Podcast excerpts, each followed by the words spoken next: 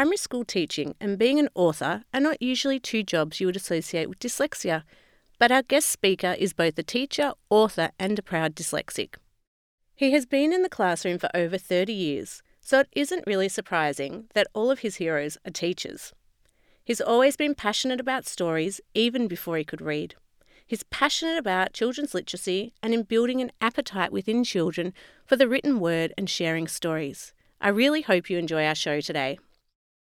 Paul, welcome to coming on our show today. Very welcome. Thank you for having me. So, you um, are a teacher. You've been working in that area for 30 years and recently written two books I've seen through my research. So, how did that both come about? Well, teaching and then your writing. yeah. So um, I sort of fell into teaching when I um, I did a fine art degree at Newcastle University, and I sort of while I was doing that, I sort of started thinking, what am I actually going to do to earn a living? And so teaching sort of made sense as a degree to go with it. Originally, I thought I'd be an art teacher, and then I remembered high school too much, and so I thought I'd go into primary teaching, and utterly loved it, and ended up loving that far more than the art, and sort of loved being around children. And from that point, sort of um, have just been with kids and telling stories and everything else ever since. And I sort of really found a passion for that. And so you're primary school or secondary school teacher? So primary school, I've sort of um, I've taught every single grade except kindergarten. I think kindergarten teachers are a special kind of person that I'm not. But everything else I've taught in primary, I'm sort of teaching year six at the moment, and have the last couple of years actually. Uh, year six. No, I don't think I'd want to teach them. Yeah, it, it always takes you both kinds. I think I, I kindergarten are those things I sort of can't get over. And then by about year seven, they get a little bit too old. And I sort of go, no, that's a high school job. Yeah. I um, did the first year of teaching at university before I went on to become a speech pathologist, and I couldn't actually pass the um, literacy and numeracy part of it.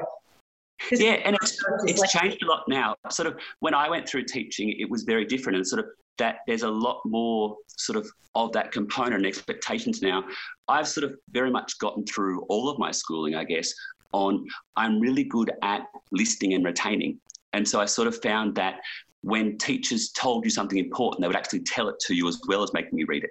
And so I wouldn't always pick it up through the actual literacy, but I would always pick it up from actually retaining what they told me. That was always enough to sort of get through. And I sort of, I've predominantly found that I wasn't diagnosed with dyslexia until I was very late. And I really sort of got through schooling with every single report card saying that Paul can't spell and Paul needs to work on his spelling but has a great imagination. And I sort of I was able to get through that because there was that that little hang up that said I had a great imagination. I didn't have that complete loathing for schooling. And I got through on just being able to sort of listen. And it wasn't really until much later that I sort of realized I always had trouble when I was reading out loud. And um, when teachers went round the room to have kids read, I would always ignore what all the other children were saying and sort of jump ahead to find where my bit was and sort of so I could practice reading it a couple of times just so I knew what was going to happen. Uh, I remember doing that. I remember asking a teacher in secondary school if I could please not read aloud because I was really struggling. And he said, No, because you've made me aware of that, now I'm going to make you do it even more. Yeah, and it, it was terrible. And that it's that idea that, that teachers have where reading out loud is such a skill that adults don't have to do very often. And but it's so dominant in schooling, even from a young age, where they sort of have that and just reading out loud blind. Like as an adult, if I have to go to a presentation or do do something, I have that opportunity to be able to read it beforehand and break it down and put dot points down and everything else. Where just reading blind from a novel is such a bizarre skill to have. And we expect it of children from about, you know, one or two onto HSC level. And here's the book at your level, just keep going, or beyond your level, and keep going, and then do it in front of all your peers. Yeah, it's a, it's not. It was a frightening thing for me, and I felt like yeah, I'd lost the com- understanding of the context of what we were trying to learn because I was too busy trying to read ahead to see was I going to trip over any word that I couldn't pronounce or. Um, yeah. And that was the thing, it removed the whole point of the literacy entirely, that, that the whole reason you were reading the story or listening to the, the text just was taken apart because you became so transfixed on what do I have to actually read? And then, you know, you'd skip over those words that were difficult and hope that no one noticed, and, or you have to go back, or you just slow right down. The teacher would jump in and give you the words ahead of you. Yeah. And so it's all those techniques that I guess dyslexics as a whole, but I definitely developed through schooling to cope with those. Interesting you say about your memory because I've found that that's um, been one of my strengths as well. but it hasn't really helped me with literacy, but more if I've had to listen to a lot of content in meetings or things like that in the workplace that I find that it's very helpful. I can retain what everyone said without needing much notes. I find it's one of those things often when I come across people similar to me who have sort of got through schooling without having that real because I always I always enjoyed stories, so I always enjoyed English. I, I never had that idea that it was something to hate because of I struggled so much with it. And I often find that when I hear people sort of my age, and I'm sort of 40ish rather than 30ish, I'm sort of getting towards that older end of the spectrum. And it's that thing where we made our own coping mechanisms. We found a way to sort of get around it. And I very much am an audible learner. So if I hear something, I'll retain it. And my memory is what I rely on for lots of things. And I found that I didn't even realize I was building those techniques as I was going through school. And it wasn't until I sort of became a teacher and sort of looked back at teaching techniques to sort of help children that I sort of realized, oh, that's what I did or that's what I found. And I was diagnosed with dyslexia when I had a child in my class who I knew was clearly dyslexic. Oh, and wow. I was trying I was trying to go through the test with him and realized that everything I was ticking off for him I had as well. And it was those sort of things. And then at sort of I was 25 or six and went through all the tests and then to go through it with this student and then got officially diagnosed and went through and, and all these techniques I started going, oh, that works. Oh, I like that. And it was just really interesting process to me to go through then. So how did you feel going through that process? Because some people, um, if they've had a negative experience through education, I mean, clearly you you were always reinforced the positive, positivities of having a great imagination. But for a lot of people, they don't. If they end up being assessed as an adult, they can end up um, feeling depressed or they can have other issues related to that. So, how did you feel at 26 being diagnosed? Because I was 27 when I was diagnosed.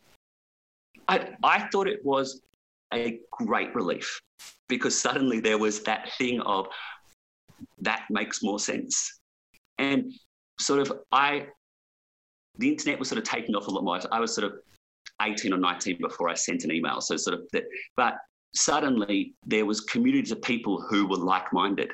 And I had that option. And being diagnosed with dyslexia meant that I had texts I could read on the subject. There was people I could talk to. There was groups that I sort of knew, rather than just being this person who could just never, you know, you know people say, pitch that word in your mind. Does it look right? And I can't picture words in my mind. I, have never been able to picture a text in my mind. I, like, picture the word television. I'm seeing an actual television. I don't see the actual word at all. And and it was interesting sort of going through those techniques of different things and suddenly you go, oh, okay, that makes sense. And you go through that and you meet this person, you hear that story. And I found it having the diagnosis of dyslexia suddenly gave me a whole community of people I could talk to and, and hear stories from and actually share that idea of it wasn't just me and how I learnt. There was other people that learnt the same way or that learnt completely differently but had the same experiences. So has it um, had an effect when you're trying to teach literacy? So, like for me, when I was going through my speech pathology training, we had to learn this um, spelling program, which I felt really helpful for me. But when I was trying to do teaching, I really struggled with how I'd be able to teach the concepts. And I've struggled as a speecher when I'm working with children with literacy issues that have need that support at the phonics level. So I've never worked at that area in within that area because of that, because I know I struggle. So how do you do it as a teacher? Do you find that it's an area that you struggle with, or it's okay? I think I think the biggest thing, and I think probably the biggest paradigm shift we're teaching in sort of the last 20 years, is I happily admit to my children and my students that there are things I can't do. And it becomes quite heartening for them when I say, I don't know how to spell that. Let's look it up and let's let's. I pull my phone out and like go to Google. Okay, this is how I'm going to search for this word. And I still teach phonics programs in year six because I'm aware of that. But it's also though, I am very much aware that with 30 children in my class, there's 30 different ways they're going to learn something. And so we will often say, okay, this group go and do it this way, and then okay, what else can we do for this other group? And I think the providing the options and online tutorials and flip teaching and online environments and things are so strong now and so vivid. And I think it's one of those things where having a teacher that can actually say, I don't know how to do that. And another student go, well, I can do that. And having that share and correspondence across where teachers 20 years ago had to be that end point where the teacher has to know everything, has to know. And I happily admit that I'm not even close to that knowing everything now. And I don't see myself an expert except for the fact that I know different ways to look up things and research things and we'll go with the children. If I don't know how to do it, let's find someone that does or let's go and look at that. And that becomes a learning thing in itself. So you openly disclose you're dyslexic within your workplace. Yes, definitely.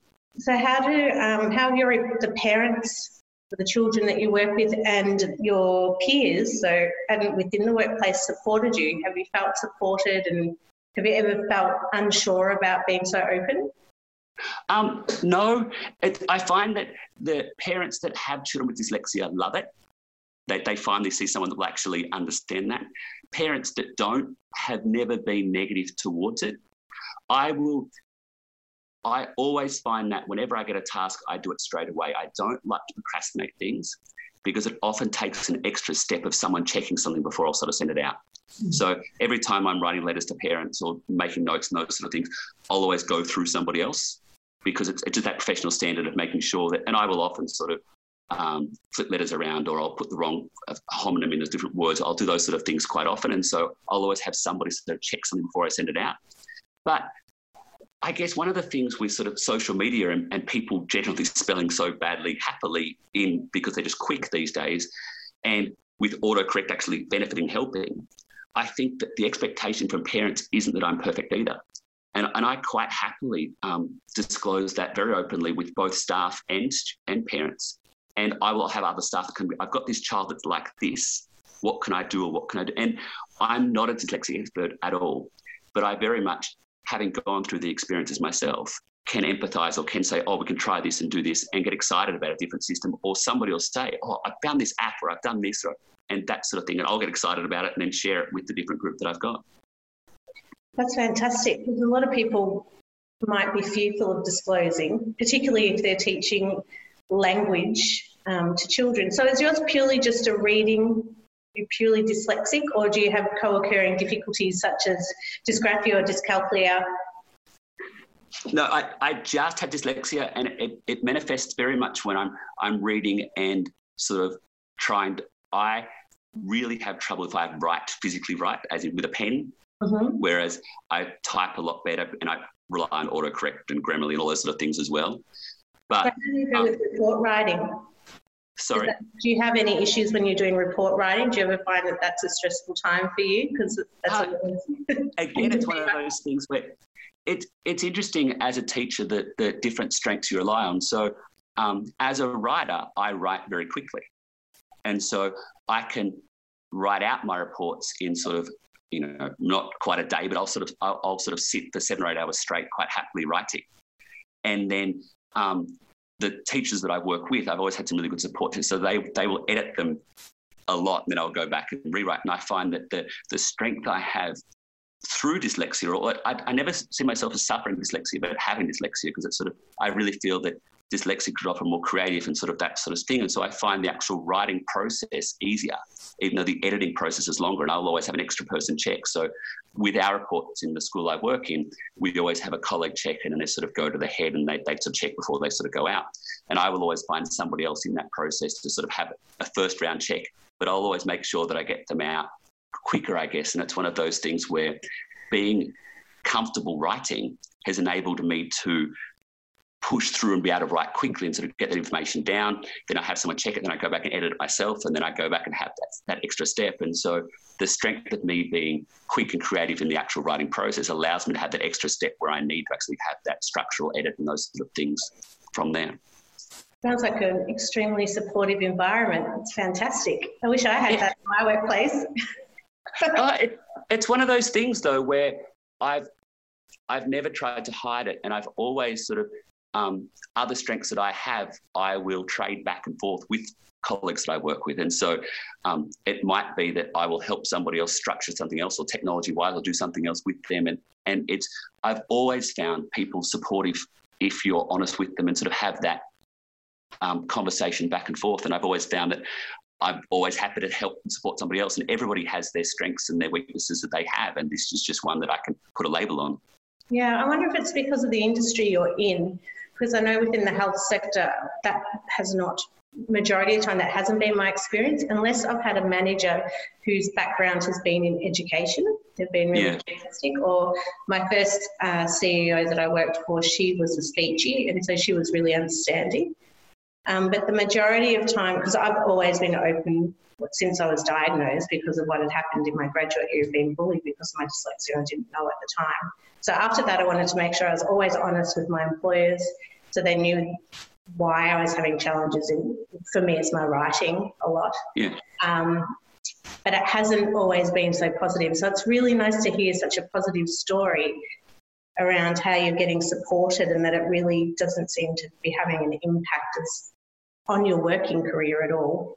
Yeah, and I think it's one of those things where teachers as a whole are prone to educate and to help and support. It's one of those sort of part that you end up being a teacher, you often sort of have that background in which you're happy to educate and support. And so I think it's sort of, I've worked in a number of places and with a lot of different people and never had a negative experience from that side of it, from stuff at all. And I mean, you'll often get sort of the, you know, a note will go out with something the wrong way around and you'll sort of get the, oh, it was Paul, don't worry about it. It's just that sort of, but I haven't had a backlash at all from that sort of side, which has been great.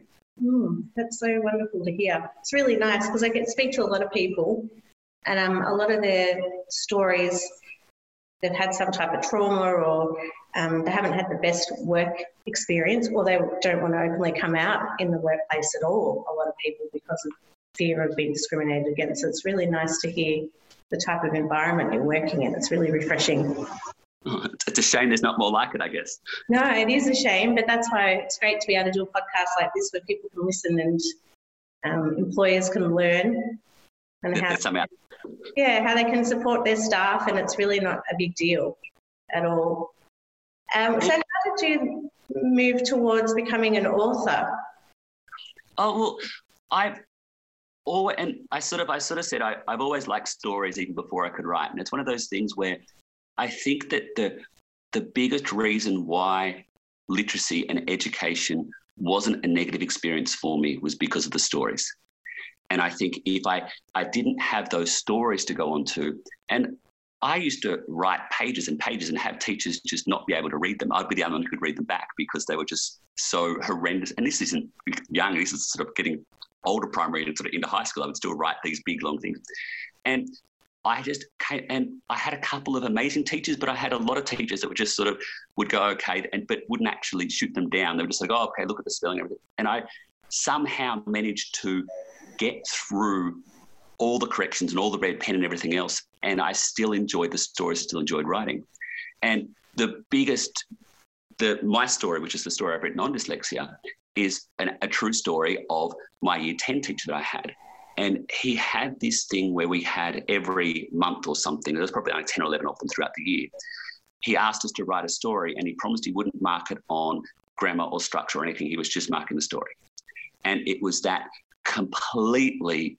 And prior to that, I'd sort of started to write a lot more at home. And sort of school, I would always find, you know, smaller words to use that I knew how to spell rather than the words I actually wanted to use. And I, my, my thesaurus brain became pretty good at trying to swap words out to make tinier words. And this was the first time I was actually allowed, to just write things. And then at the end of the year, I was sort of, uh, for a while, I was going to leave year 10 and sort of be a chef, and I didn't know what I was going to do. And I, so I was almost going to leave. And um, he said to me, You're actually a really good writer. And if you keep writing and you get good enough, you can pay someone to fix your spelling.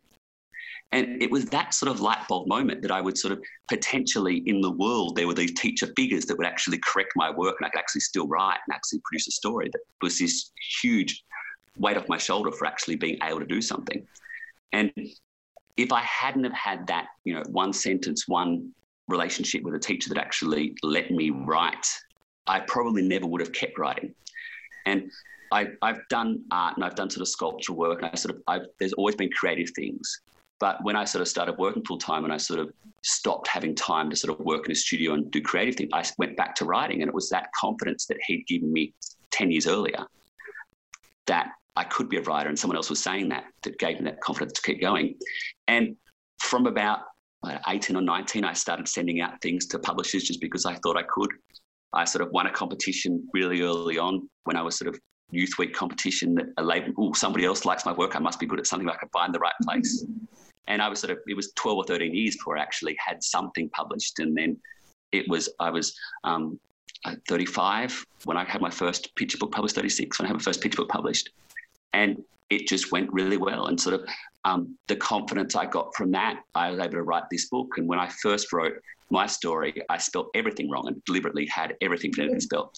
And the publisher just said, You've got to be kidding. There's no way I can produce this. And so I, I came back and I spelt the number of words wrong throughout it. And then she said, I could see that this would work, but marketing will never get it through. There's no way we can get this through marketing. And so we actually approached an illustrator before the marketing team, which is unheard of in publishing circles. And so the illustrator was on board, did illustrations to sort of show what it would look like before they even approached the marketing team to get it through the publisher because it was such a bizarre concept to actually have. And there's there's probably 12 words or 15 words that are spelled phonetically in the book, and it's a different font, so you clearly know. But it seemed hypocritical to write a book about the idea that you could write a story without necessarily worrying about the spelling, yeah. and then be so fanatical about the spelling in the book. It's um, I can't wait to buy it because my one of my nephews is dyslexic, so I think it will be a, a really inspirational story for him to be able to read. But he's a little bit, little bit older. He's in upper primary now, but um, it's great to be able to show him positive stories around people's lives and how they've their journeys through dyslexia as well. It's interesting you say that because I know that on my social media, I like to leave my spelling mistakes because it's authentic. Like you're yeah. being authentically you and showing people that it's okay to have grammar and spelling mistakes. And that, my mum in particular is like rings me and says, Shae, you've got all these words spelled wrong. Quick, go back and fix them in your Facebook post. Like, oh, mum. She's like, no. So the only time I'm allowed to have mistakes is in my blogs. That's where I drew a line and said, no, this is where. I'm sharing my stories. And people get the content and they can either not read it because the grammar and spelling's annoying them, or they can and yeah. appreciate that that's how I write. and I found, I found it really interesting with my story in a sense that everyone that I've had that's read it, I've not had a negative comment back at all. It's been really well received from those that have read it. I've had a number of children that have actually bought it for their schools and a number of sort of year six children that sort of bought it and then given it to their schools as like their leaving present as the, for their school library. But there's been a number of sort of negative comments that I've sort of had, especially from US markets that haven't read the story at all but just gotten on the idea that it has these mistakes in it and suddenly they're getting very emotive at these arguments of how can we possibly let a child with dyslexia read these books? It's going to reinforce these mistakes. And it's one of those things where I find that when people take the time to actually look at the book, they're amazed by actually the story and, and get it. But that idea of you, everything has to be perfect to be published it still seems set in a lot of minds. Yeah, it's like everything we do has to be perfect, but we're not perfect and the world isn't perfect. And I think we have to learn to have acceptance of, the, of everyone's individualism. And yeah, and it's such a strange thing in, in a sense that spellings is one of those things that people decide is a means to identify and go, well, you've done this wrong, where there's so many things that we're all doing wrong with every other field. It just seems an odd thing that, that that's the, because it's so identifiable, I guess, that, it's that people seem to, you know, social media is a good example where somebody will jump on and suddenly there's like there's different ways to spell there, and there's all those big rants about, you know, you're sort of going, okay, we get it, but was what was the context that started it off? Yeah, I've had a manager and she get really frustrated with my spelling, and in the end, I said to her, "Can you just read the content and just tell me if you're happy with the content because we can get the rest edited." I need to know what I'm writing is actually what you want first before we go back. But she just really struggled with getting over because she was really good writer. Yeah. She's really picky about spelling and grammar, and it just threw her all the time. it's one of those things too. But pe- people that are really good at it, I'm happy for you to use that. Feel free to edit my work and just change the spelling as you go along. It's fine. Go exactly. for it. It makes you happy. I'm not, not offended at all. Instead of putting a red pen around everything and saying, here you go, I can't cope until you fix all of these, yeah. it would have taken her probably, you know, 10 minutes or 15 minutes because I have other people in my organisations that I always find someone that's very kind that will help edit my work. Um, but I always find too that people that are, you know, natural spellers, for lack of a better term, can see it straight away and change it straight away, and it's not actually a burden on them. And so people that are, people that read it and find fault in it you can just change it. Yeah, that's and right. It's you so quick and easy. Yeah, rather than sending back and say, "Oh, you need to fix this before it goes." Just you could have done it before you sent that email back. Yeah. So um, you've written a second book now. Yeah. so I have, so, sorry, I have, so I have a third book coming out at the start of April. Oh, fantastic. Yeah. And so are they all about um, having dyslexia or they're all different? No, they're all different, but it's sort of so the first book I had was sort of about dementia. So it was sort of the, the story of my grandmother and sort of a relationship between a grandmother and a grandchild. And sort of that's done really well. It's sort of it's um, in half a dozen or a dozen countries now in sort of five languages and sort of going really well. And then that sort of gave my publisher a sort of a I can have a bit more and so I therefore got the dyslexia story that I sort of got out at the August uh, August last year. And then the next one is sort of it's I seem to keep fascinating being stuck around schools and teachers and things. And the next one is the idea of a um, a young girl starting school with a really vivid imagination. And then teachers sort of trying to teach it out of her by, you know, rote learning letters and rote learning numbers. And it ends up the imagination takes over the school and takes over the teachers and everything else. And it was sort of, again, that experience of and I've been really lucky, but my daughter, who sort of started school, and I was worried about, I guess the experiences that I had in early schooling was a lot of rote learning and sort of trying to get everyone the same, sort of pigeonhole those things. And those that were a little bit different on the outside was sort of left to their own devices a bit and or sort of ended up like everybody else. And I was concerned at that imagination being wiped out through schooling. And I thankfully didn't, but I sort of I wrote the story on that idea of the girl, the imagination impacting the school rather than the other way, the schooling impacting the child. How beautiful. Thank you. My mum's a principal at a primary school, so I'll be excited to share your books with her, but also we'll be sharing them with all, um, our listeners and on our website as well. Um, so the other thing I wanted to talk to you about, because we've touched a bit about the workplace, but you also joined our Facebook community. And um, that's a very small group at the moment. It's slowly growing. I think we get a couple of people a month or every few months. Um, and it'd be good to get your feedback and your thoughts around why you joined it. I, th- I think the biggest thing that I think the internet can provide the world is it makes people that feel isolated and in small groups in their own community part of a bigger community. And I think Dear Dyslexia does this amazing job of just connecting people that have shared experiences and like experiences and make them not feel alone. And I think the biggest thing with any sort of difficulty that you have is when you're surrounded by a hospital people that don't. And if you suddenly feel like you're the one person in the room or the one person in the organization or society, or whatever else that has this condition or whatever it is, you suddenly just feel so isolated and anxiety builds up and depression. You've got all these sort of things that are linked to it.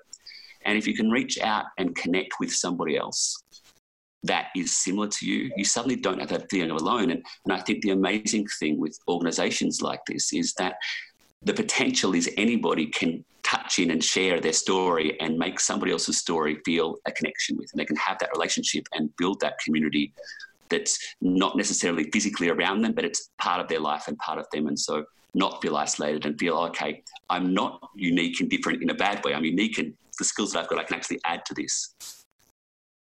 Yeah, it's been um, it's been great seeing the different people join because we've had people from all around the world now, and um, it's been nice to hear the feedback and be interesting to see how we can grow it over time because I think um, sometimes we've had people that have wanted to join and have said, don't worry about your spelling. There's, we always make sure people know you can write however you want to write. Because I mean, it's not the best forum for people that can have reading and writing issues. Um, social media, I've really struggled until I launched the foundation. I wasn't really on social media at all um, because of that. So it's um, an interesting platform that I think maybe we'd like to do some face to face, like linked a Zoom or Skype as well, where people can just come and talk rather than have to um, communicate via text. So we'll see how that goes. But are there any um, any tips or suggestions you'd like to put out there for our listeners who might be training to be teachers or that are working within the education sector that might be fearful or um, concerned about disclosing or where they might go and get some help? Yeah, I think the biggest thing, and I have just had positive experience in the education sector. And I mean, I went through university and the sheer amount of text that you had to read and get through. And I went through in a time where they weren't podcasting lectures, they weren't actually supplying those sort of things. And mm. it just would take me three times longer to get through the readings every week. And I would have to plan my entire week around doing those readings. And I think the biggest help now is there's so much support. There's there's so many options for a lot of universities of sort of podcasting things, so you actually can hear the lectures again and again and have that. But there's also there's enough teachers, I think, that are around that have now experienced dyslexia through their students that they understand that it's going to happen in adults. And often I think that that fear of disclosure is the fact that you're going to be the only one at that workplace. But I think more and more I'm finding that it's not one at a workplace. There's two or three, or at least elements of dyslexia or dyspraxia. There's sort of there's parts that come through that people will see them themselves. Oh, I do that too. That's a little bit of that, and have that understanding. And I think through understanding, there is such an opportunity for growth in all of us. And I think that when you can be open about it, it does put the spotlight on you. You sort of you do feel like then you become a voice for dyslexia, and if you don't have an answer, you suddenly feel like, oh, maybe I should know that. Yeah. But I think I'm I'm always open about the fact that I'm not an expert. I don't call it suffering. It's one of the conditions I have. I'm sure I have more, but that one has a label. And it's one of those things where I have had parents in the past who hate the idea of their children having a, a label of dyslexia or any other condition being labeled. And I, I personally see a label as an opportunity for me to find other people with the same condition or other people that have this that I can actually learn from and what techniques can I use to help my own learning or what techniques can I use that might help my life. And I've never run away from that. And I think that I know there's a lot of schools that still don't support children with dyslexia, don't support children with a lot of difficulties, and, and there's still a lot of people that are actually struggling going through that. And I know uh, there's a lot of parents that I know who are trying to be that change in the school as well.